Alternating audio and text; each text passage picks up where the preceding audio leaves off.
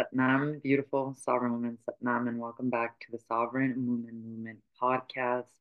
Where today we're going to be diving deep into a topic that probably resonates with a lot of us, especially as it relates to being a sovereign woman, but that many of us don't necessarily want to talk about or address. In fact, many of us are probably not even aware of it.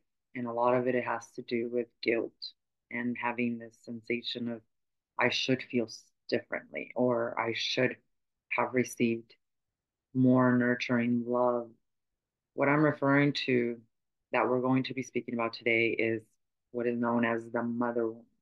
And this is a very deeply engraved ancestral karmic imprint that's more than just a personal experience. This is a legacy that is passed down from generation through generation through generation that affects how we see ourselves and how safe we feel in our bodies and our place in this entire world. We're going to talk about the spiritual and scientific perspectives of not just understanding the mother wound, but also healing it. Because it's through the healing journey and process that we finally disrupt the pattern. So, welcome and thank you so, so much for being here. Happy new moon in Sagittarius if you're listening to this today live or if you're catching this within this second week of December already, I believe it is. And so on the late train, I've been so completely overwhelmed and just busy that I haven't even gotten my Christmas tree. So you can only imagine the craziness of uh, of my life right now. In addition, today not only is it a new moon in Sagittarius, which is asking us to dream bigger than we've ever dreamt before, it also is a day of celebration in Mexico. We celebrate our Virgen de Guadalupe, which is many of you know her as Our Lady of Guadalupe. I know her as Tonantzin, which she is the indigenous serpent mother, the goddess mother who was already appearing to the indigenous uh, people up in the mountain of the Tepe, Tepeyac in Mexico.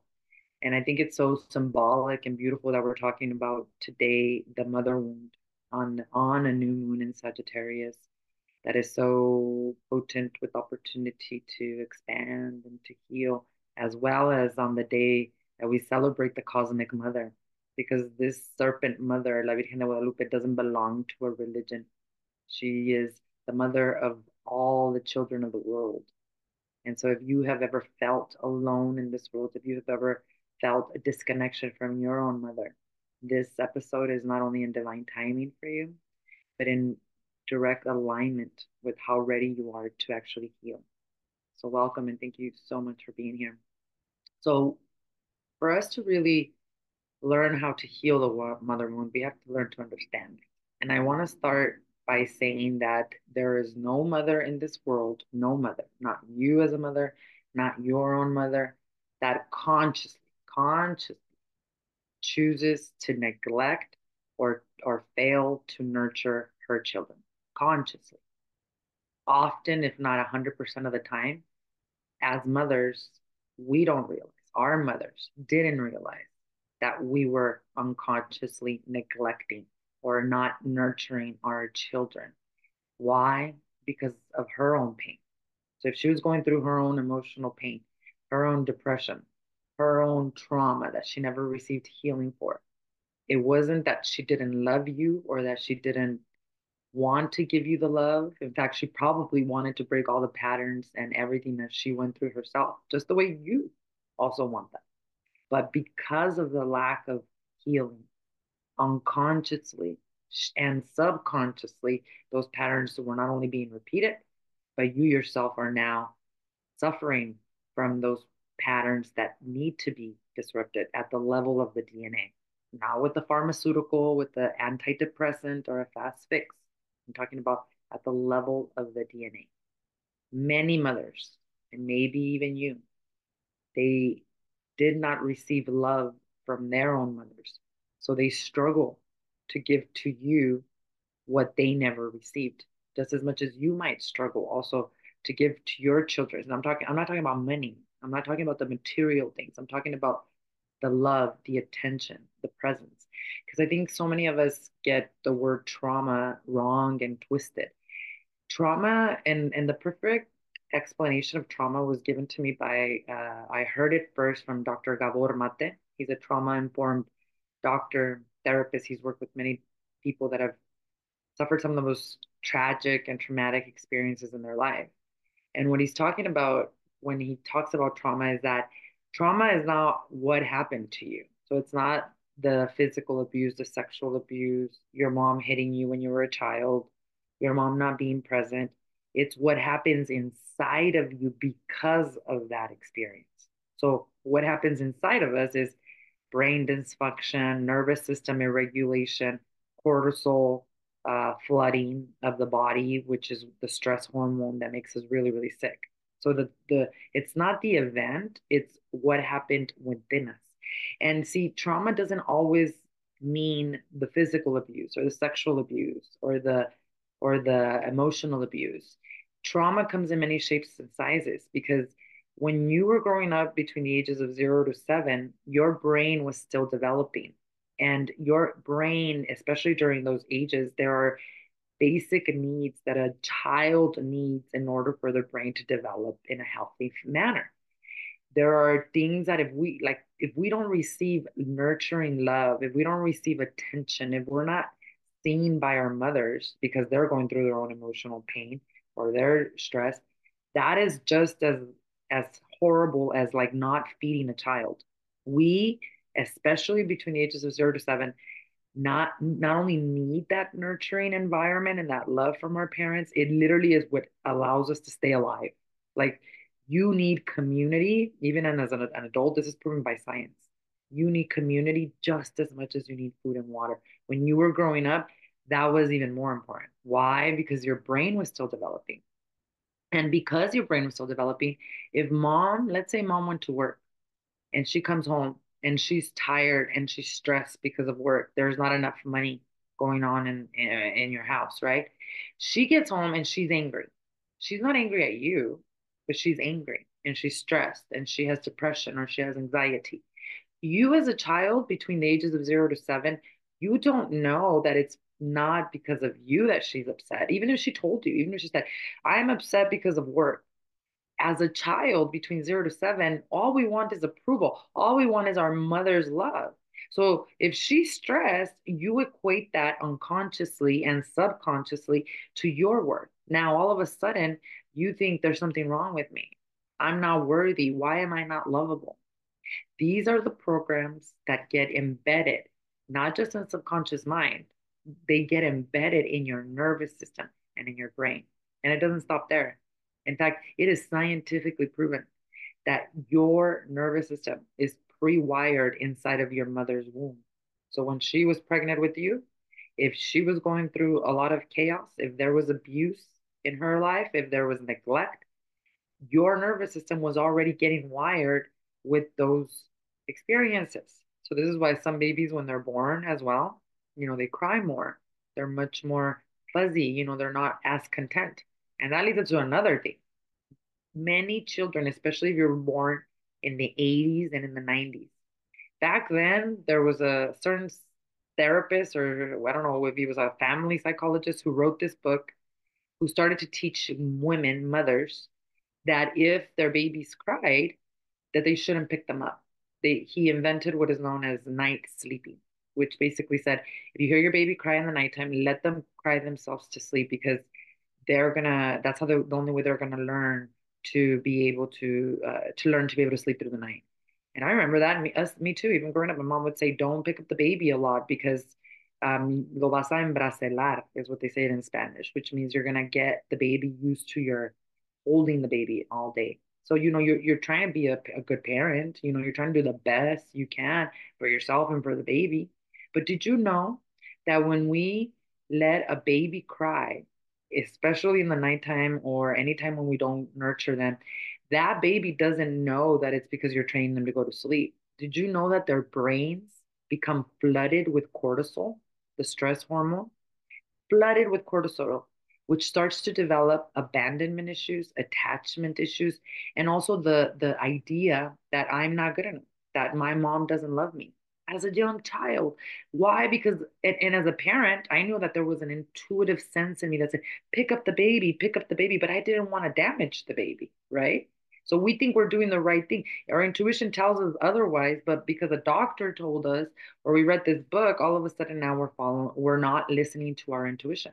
And don't even get me started on post uh, traumatic uh, stress disorder or postpartum disorder, which is a whole other avenue of where mom feels completely lost and disconnected and cannot spiritually, hormonally, or not harmoniously, harm based on her hormones, uh, mentally, emotionally, she cannot be there for the child. It's I think I, the statistic says that there's a 20% uh, increase of women getting postpartum depression after having a child, which many times goes unrecognized and unacknowledged, which can cause serious problems because when a mother and a child cannot bond, they grow up to develop even a more serious mental health situation, which is called RAD.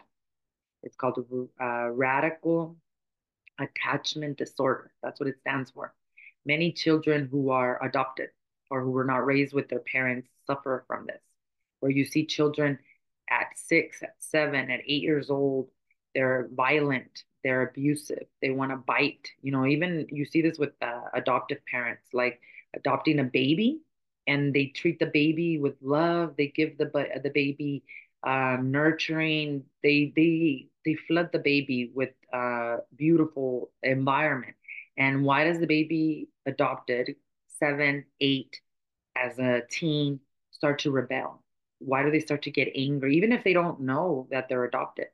Well, this is developed especially in early childhood when a mother and a and a son or daughter cannot bond. And it's again, it's not like the mother's doing it because she's an evil human being. If you're going through postpartum depression, I didn't have it with my first son. I had it with my second son, and I didn't even know I had it. I actually didn't realize I had it until years later when I was on my healing journey. So if I could not be physically, mentally, and spiritually present for their child doesn't know that. So the child starts to develop a lot of issues around attachment, a lot of issues around neglect, or a lot of issues around abandonment. So trauma is not very like straightforward or very just one-sided. There's so many depths and paths that it can take that affects us. But ultimately, it's not the experience, it's what happened within us. Because if you went through a traumatic experience as a child, if you were seen, if you had an environment, a community where you were acknowledged for the pain, where you were uh, actually allowed to speak upon it and not just tuck it under the rug, your that experience is not going to affect your brain or your nervous system the way it is for someone who was not seen, was not allowed to talk about it, and had to basically tuck it under the rug. So that's why these patterns keep repeating, especially as it relates to uh, mother relationships. When you know we intrinsically feel guilty for not loving or not being able to forgive our mothers, even though we know that they did the best they could. But it's not behavioral. This is not something that we could just be like, I'll get over it, or you know, some there's even books written. I I saw one recently that said, uh, "I won't be happy until my mother dies," or "I was happy until my, my mother died." I get it. I I get that there have been mothers that have been so unconscious, so hurt by their own emotional traumatic pain that they have really abused their daughters or their sons. I get it. I understand that, and I'm not saying that you need to go hang out with your mom or you need to go have coffee with her, all these different things. What I'm saying is that you need to heal yourself so that through that you can disrupt the pattern and not keep passing these patterns down generation to generation, which is what happens. We just hold this resentment. We hold this anger, even if we don't talk about it or we try to hide it, especially because of the level of guilt that we carry of, wow, me even saying the words, I dislike my mother or I have anger towards her that deep down, there's a feeling of guilt. There's this inner child, which we talked a lot about childhood trauma within you that says, Oh my gosh, I wish I could just love her. I wish I could just find a way to forgive her. So the mother wound can start in many different facets of our life. It, it can start in early childhood. It can start in in um, in the womb, where our nervous systems are pre-wired by our mother's nervous system and it can also escalate and, and expand as we become adults especially when we're not managing our stress so if we are managing our stress with alcohol, that is only uh, culminating the problem. It's making it bigger and bigger and bigger. And again, don't judge yourself for coping mechanisms like alcohol, like drugs, like sex, like social media, whatever it is that you use for coping mechanism. You know, we talked about addiction in another episode as well as one of the most common ancestral karmic patterns. But believe me, as a as someone who overcame and healed an addiction to alcohol, it was the guilt and the and the uh, anger towards my coping mechanisms that kept me in those revolving patterns. It wasn't until I started to do the inner healing work of, of Kundalini yoga therapy and meditation and, and spiritual psychotherapy of A Course in Miracles, which started to heal my nervous system and my brain, that I started to, instead of hate those coping mechanisms, I started to thank them and say, you know what, it's time for me to let go because you did help me for a very long time deal with the pain, but now it's time to see you say goodbye. You know, do not be angry at yourself or the way you're coping with life based on this very deep pain and wounds that we carry. That's the the farthest thing that you want to do. You want to acknowledge and become aware and and what I do is my practice, right? My daily meditation and spiritual practice because this practice doesn't force you to be a goody good tissue or to stop doing things. It's just that your nervous system starts to become so healed and your brain starts to become so agile and you start to have this divine connection with God that all of a sudden the awareness is like, do you really need that? Like, you're actually good. Like, you start to hear this voice within you that starts to say, oh my God, I, I feel good today. I, I, what? This is the first day that I, I felt content. I felt happy. This is the first day that I'm not boiling in anger or have all this pent up resentment for people that should have treated me better, perhaps, but couldn't because they themselves were in a spiraling pattern. So please do not allow guilt to then try to put you in these hamster wheels of, I'll never get out of this. This is more about awareness and, and realizing that there is a path to healing that doesn't include traditional antidepressant pharmaceuticals at all. And so, what we want to talk about here now is the healing journey. You know, what do we do to actually disrupt these patterns? Because, you know, for me, traditional therapy never worked uh, all these other ways of basically just putting a band-aid on the situation have never really gotten to the root, which is ultimately the nervous system and the brain. So what we have to do in order for us to do this is we have to understand that it's not just about emotions, right? It, it is the emotions that circulate through our body, but it affects our physical body. Every physical disease starts with an emotion. So it's emotional, it's physical, but it's also spiritual.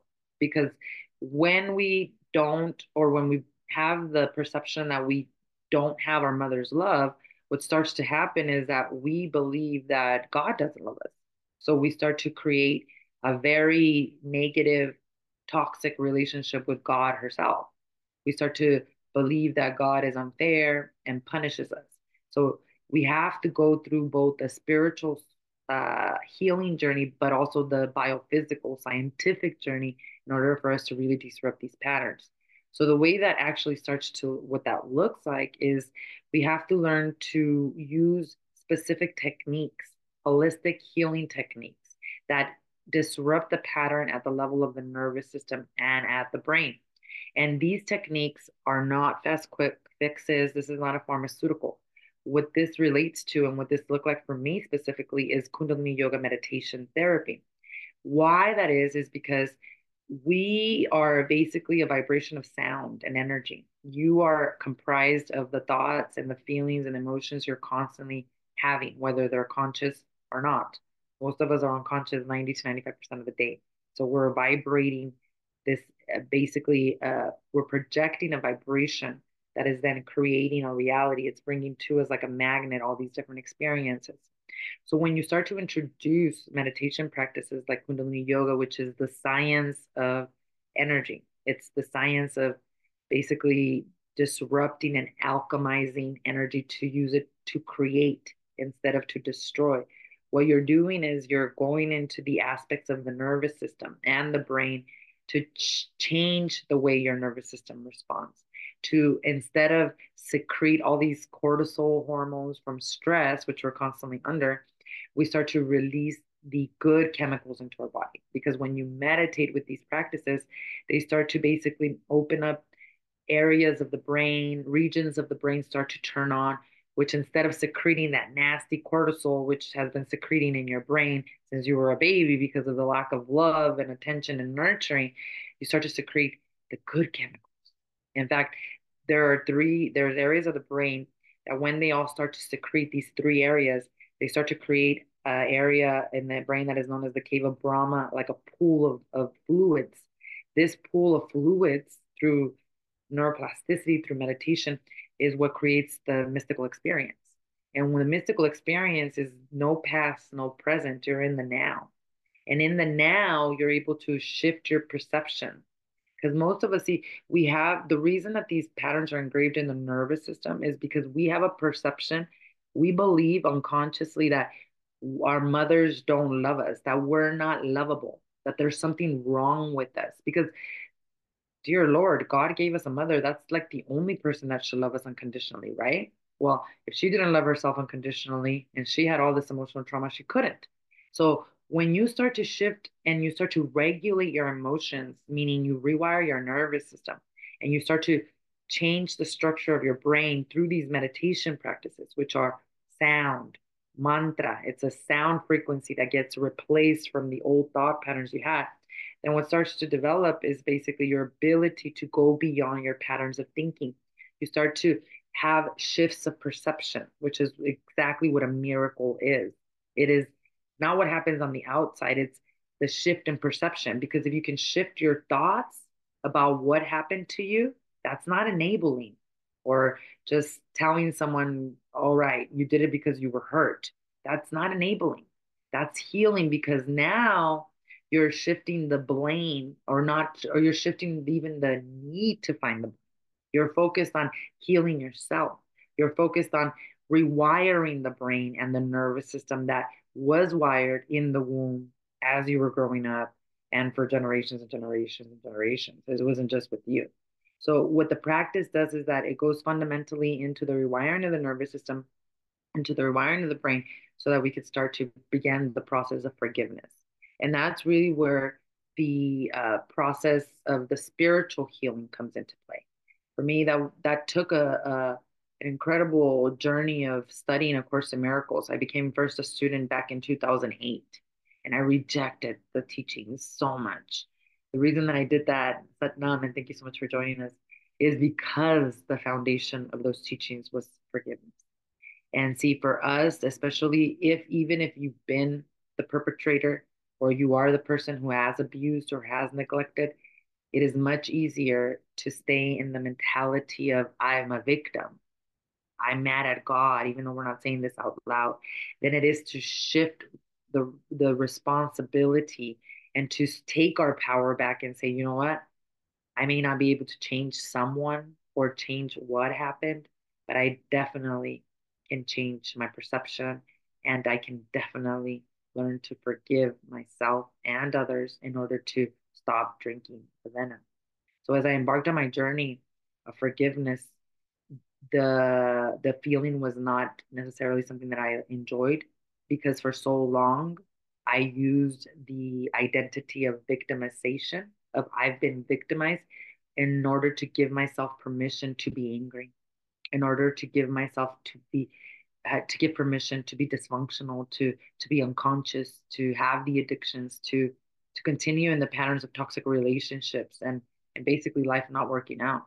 So as I started to actually do the spiritual psychotherapy work, which is deeper than any type of uh, therapy I've ever experienced at all, I started to relinquish the chains of resentment that I had towards not just my mother, but everything that occurred to me growing up as a child. And then also all the things that I perpetrated as an unconscious woman, soul, uh, unconscious mother as well. Because as I was going through my own emotional pain, even though I was physically there for my kids, you know, financially they never needed anything or anything of that nature i was not fully present for them at all either i was repeating the same pattern that my mom was repeating I couldn't be there fully present for them because I was dealing with my own emotional pain.